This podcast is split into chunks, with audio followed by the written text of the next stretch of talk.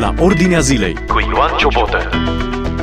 Nu vreau să vă plictisesc, dar astăzi din nou discutăm despre educație sexuală sau educație sanitară. Chiar acum se dezbate, săptămâna aceasta a avut loc prezentarea de argumente în Senatul României și săptămâna viitoare probabil va fi votul în Senat, urmează apoi Camera Deputaților, care este cameră decizională.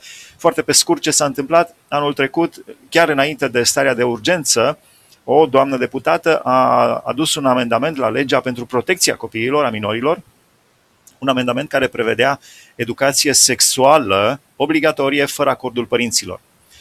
Fiind uh, așa o stare foarte agitată atunci înainte de starea de urgență, a fost votată, însă Parlamentul s-a, și-a recunoscut greșeala și în luna iunie anului trecut au uh, venit cu un alt amendament și anume au transformat-o din educație sexuală fără acordul părinților în educație sanitară cu acordul părinților. Legea a trecut de Parlament, președintele Iohannis a contestat-o la Curtea Constituțională, Curtea a spus că este constituțională, președintele a trimis-o înapoi la reexaminare la Parlament, acum este în procesul de reexaminare de comisia din uh, Senat a trecut și urmează votul în Senat. Deci, despre acest subiect discutăm acum împreună cu publicistul Cătălin Sturza. A scris anul trecut un articol uh, top 5, 5 uh, argumente uh, pentru sau împotriva educației sexuale. Împotriva educației da. sexuale. Sunteți împotriva educației sexuale? Sunt atâtea argumentele celor care susțin. Sunt 18.000 de mame minore gravide, atâtea probleme. Care este de fapt situația? Da, nu știu dacă sunt atât de multe argumente uh, ale celor uh, care susțin. Ce trebuie să spunem e că ideea de educație sanitară mi se pare o idee bună, uh, în contextul în care la asemenea cursuri, uh, de exemplu, s-ar putea preda măsuri de prim ajutor măsuri pentru salvarea unor vieți. Uh, trăim într-o țară în care uh, peste 60% din decese sunt uh, provocate de boli cardiovasculare. Ocupăm un loc fruntaș în Europa la numărul, în privința numărului de decese reprezentate de boli cardiovasculare. Deci iată ceva ce mie s-ar părea cu adevărat prioritar.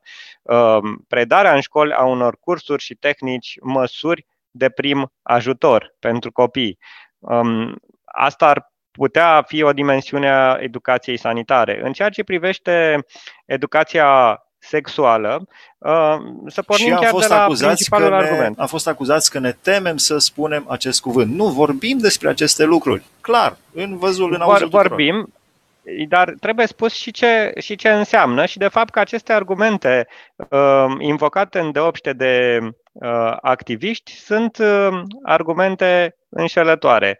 Uh, în privința celor uh, uh, 18.000 de uh, mame uh, adolescente, uh, mai întâi trebuie să arătăm că în România numărul uh, de nașteri la tineri tinere sub 20 de ani a scăzut între 2005 și 2015 cu 33%, conform Eurostat, fără niciun fel de educație uh, sexuală în școli. Uh, așadar, cum s-a întâmplat uh, această minune? Cum s-a întâmplat această minune? Uite, fără educație sexuală, numărul a scăzut cu 33%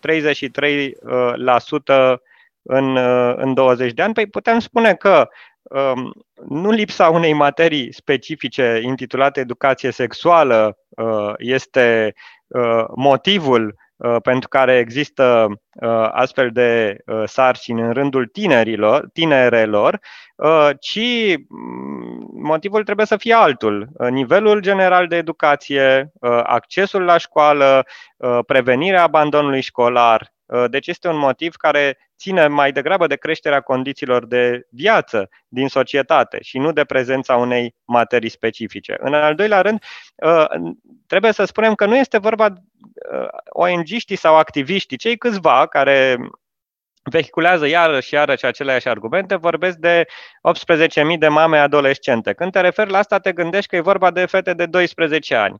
Ei bine, de fapt vorbim de numărul de nașteri la tinerele sub 20 de ani, în condițiile în care cele mai multe astfel de nașteri sunt uh, în intervalul 18-20 de ani. Um, în România, școlarizarea este obligatorie până în clasa a 10 Poate fi o opțiune legitimă ca un tânăr sau o tânără care și-a terminat școala să-și întemeieze o familie. poate fi la fel o opțiune legitimă ca la vârsta de 19 ani să ai un copil.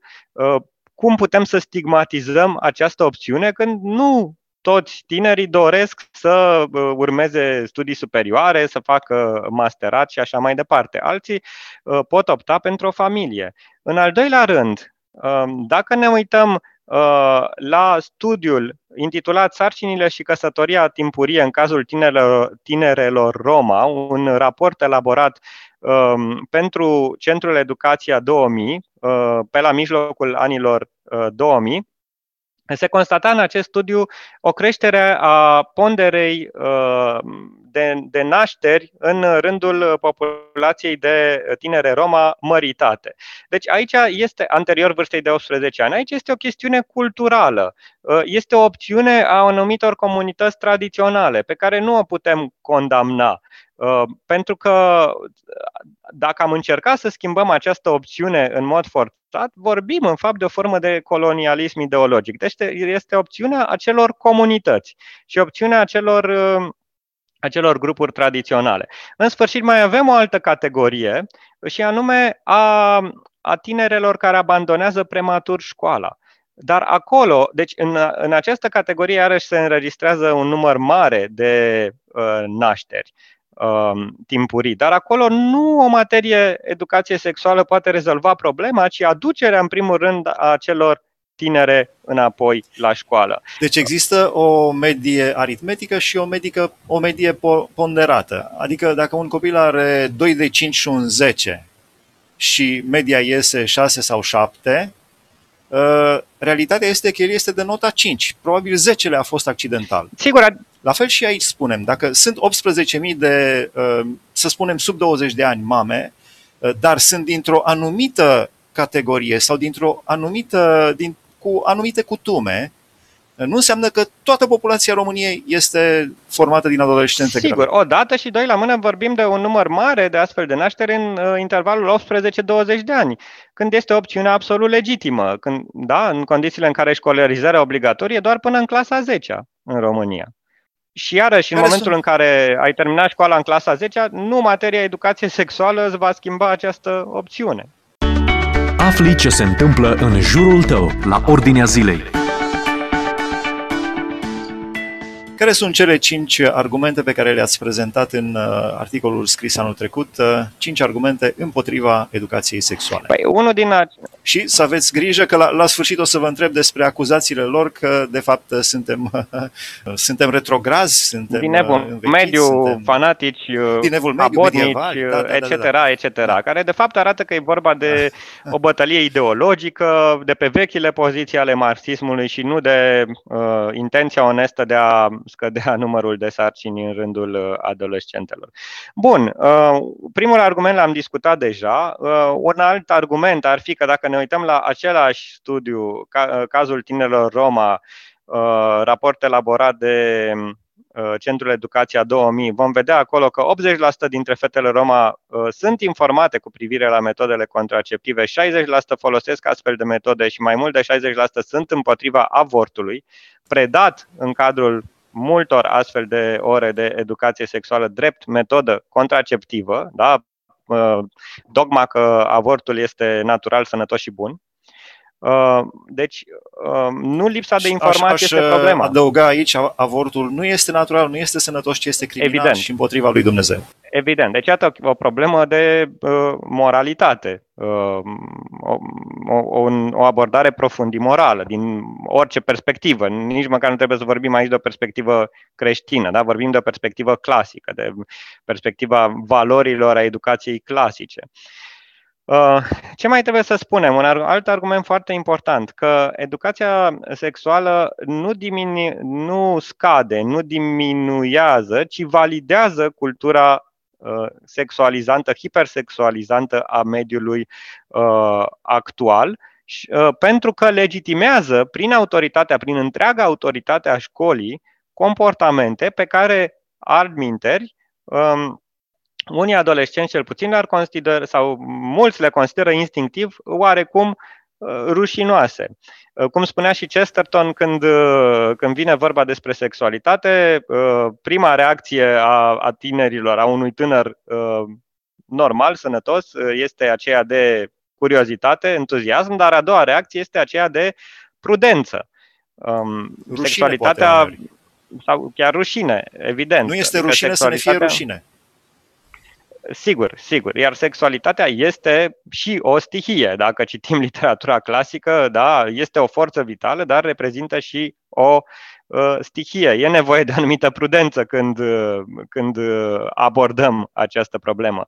Uh, deci, stimularea sexualizării nu poate să rezolve problema sarcinilor la adolescente. Și chiar există Pe ce vă bazați această realizate... afirmație?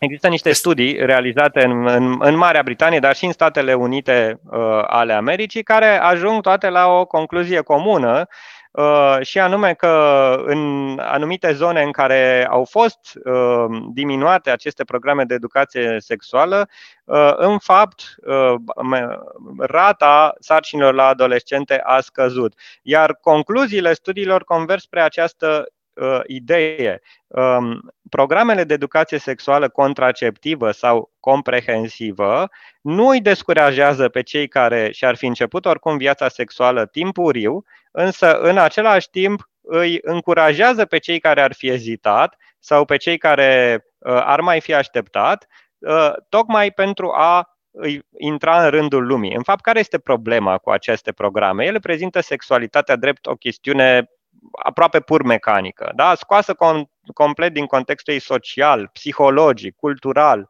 moral. Da? Pe sexualitatea ca un, un, un sport de performanță, da? sexualitatea ca un concurs până la urmă, să fim în rândul lumii. Ori aici este o protecție autocontradictorie.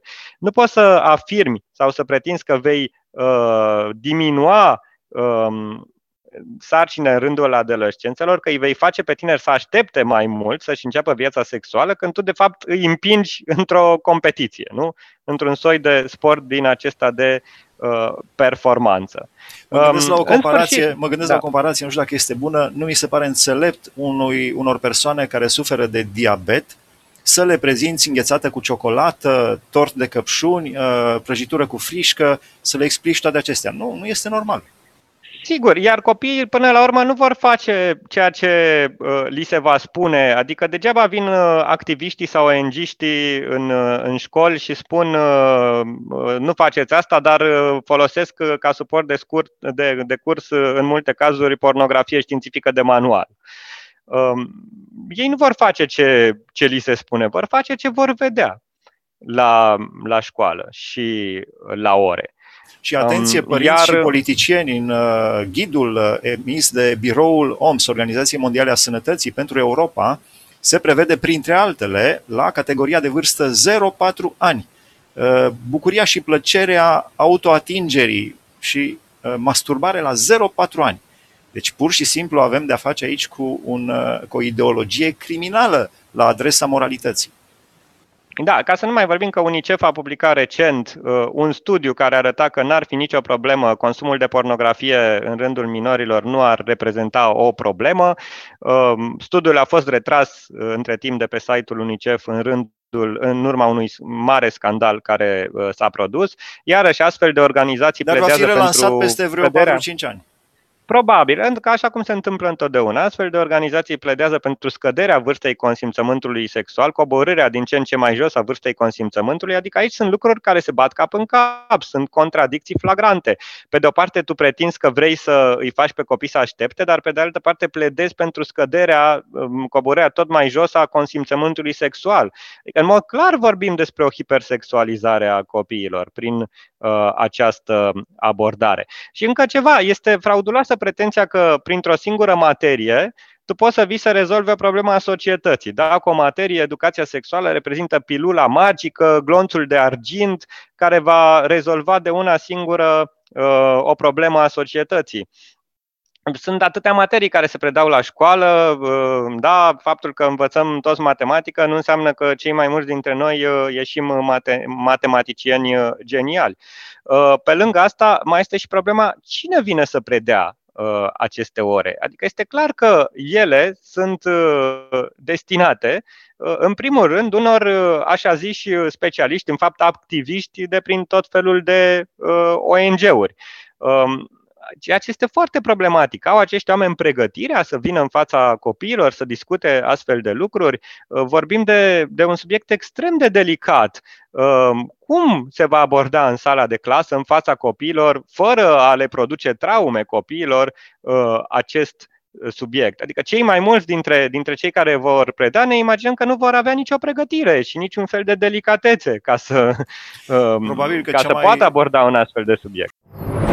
Asculți la Ordinea Zilei Probabil că cea mai bună variantă ar fi, mă gândesc, la ora de religie. Fiecare copil la ora de religie la care participă, pentru că, într-adevăr, sunt familii în care nu se discută așa ceva. Foarte adevărat. Și copiii nu sunt pregătiți și nu este normal să se inițieze în așa ceva, eu știu, în spatele școlii sau în toaleta școlii, cum spunea cineva.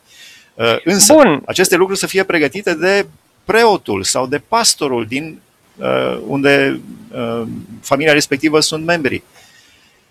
Ar fi cu totul Sigur altceva. că există și o componentă clar religioasă, morală, care trebuie discutată. Sigur că există și o componentă culturală, adică eu aș zice mai mult, că ea, de fapt, lucrurile astea se discută. Dacă se fac cum trebuie orele de literatură, orele de filozofie, orele de istorie, o mare parte a, uh, o, sau o dimensiune uh, pregnantă a tuturor acestor Uh, obiecte școlare o reprezintă iubirea.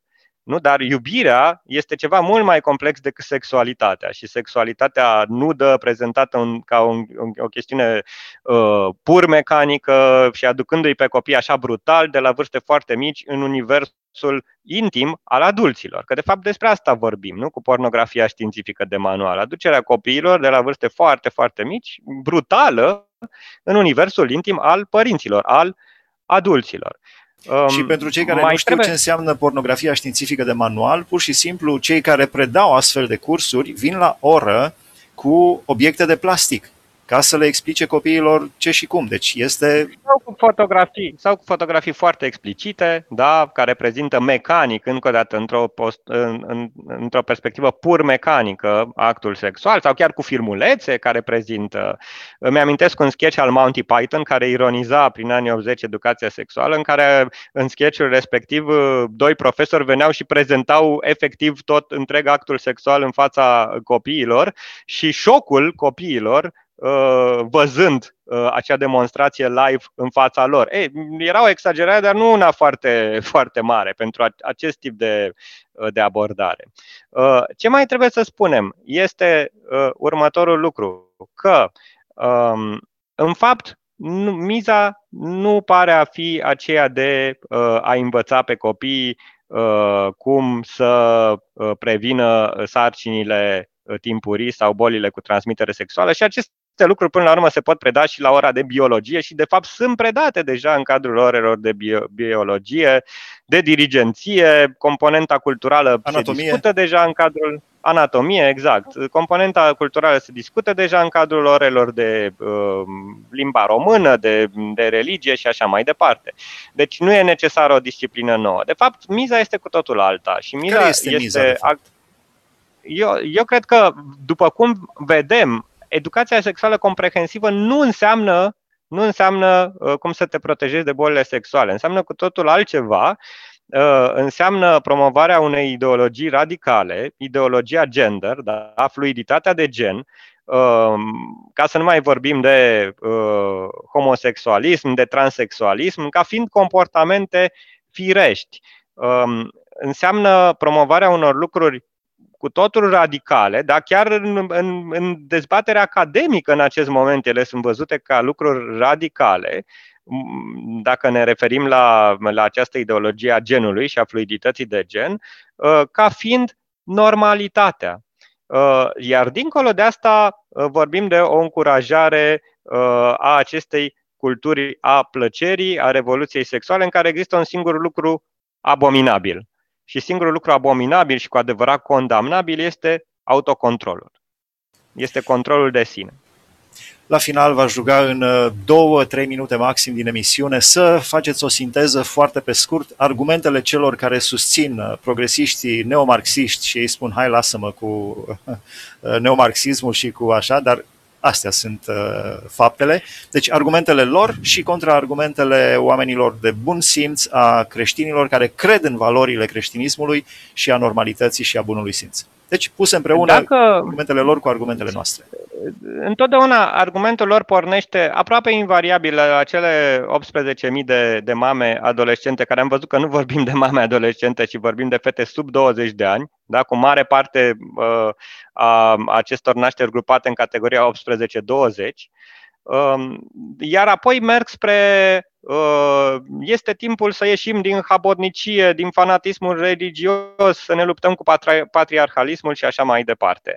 Deci, în fapt, vedem că pentru ei miza nu este um, ajutarea uh, sau să facem ceva spre folosul copiilor, ci miza este lupta împotriva religiei, care este opiumul popoarelor, dacă ar fi așa să sintetizăm vechea idee a lui Marx. Așa că este uh, amuzant să vezi, pe de o parte, cum ei spun, nu suntem marxiști, dar pe de altă parte folosesc și vechile argumente și stilistica foarte agresivă a a marxiștilor, a, a, chiar am putea să spunem a, a vechilor menșevici sau, sau bolșevici uh, în acest uh, asalt. Uh, iarăși, e relevant să vedem cum deschid peste tot subiectul ăsta, cum încearcă să aducă vorba chiar dacă nu e vorba despre asta. Deci cum încearcă cu, cu, cu agresivitate să-și impună agenda. Deci um, obsesia, monomania aceasta, agresivitatea, mie îmi denotă toate Um, un comportament pe care l-am mai văzut în istorie um, și este acest comportament al stângii radicale, da, din, din toate timpurile. Ultima întrebare. Ce au cu părinții? Pentru că un rol, un, un, o problemă cheie aici este să excludă pe părinți. Și președintele Iohannis și uh, vicepremierul Dan Barna spunea părinții nu trebuie să-i uh, țină pe copii, mă rog, asta era ideea, nu trebuie să-i țină pe copii în apoiere, ci copiii trebuie să fie învățați de noi. Ce au cu părinții până la urmă? Da, în apoiere, în întuneric, în uh, evul mediu, etc., etc. Și numai clișeele astea ne spun clar cu cine avem de-a face și cu ce ideologie avem de-a face. Uh, dar uh, părinții, într-adevăr, uh, ar trebui excluși uh, în totalitate, aproape în totalitate, uh, din educația uh, copiilor. Ori în România, prin Constituție, este garantat dreptul părinților de a-și educa copiii în spiritul și în conformitate cu propriile valori morale, culturale și religioase. Acesta este, în fapt, definiția libertății religioase. Uh, ori, um, unde am mai văzut excluderea totală a părinților din educația copiilor. Păi am văzut-o în socialism, am văzut-o în comunism, am văzut-o sub ceaușism, nu? când uh, copiii erau îndoctrinați la școală de la cele mai fragede vârste, în ideologia oficială a partidului.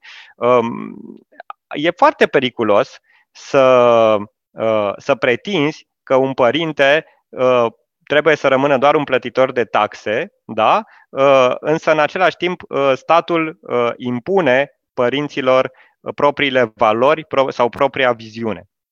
Aceasta nu este democrație, trebuie să o spunem. Mulțumim frumos! Am stat de vorbă cu publicistul Cătălin Sturza, am discutat despre legea educației sexuale fără acordul părinților versus legea educației sanitare cu acordul părinților, care se va vota săptămâna viitoare nădăjduim în Senat și apoi urmează Camera Deputaților. Nădăjduim să intrăm în normalitate. Deocamdată este funcțională și este promulgată legea educației sexuale fără acordul părinților.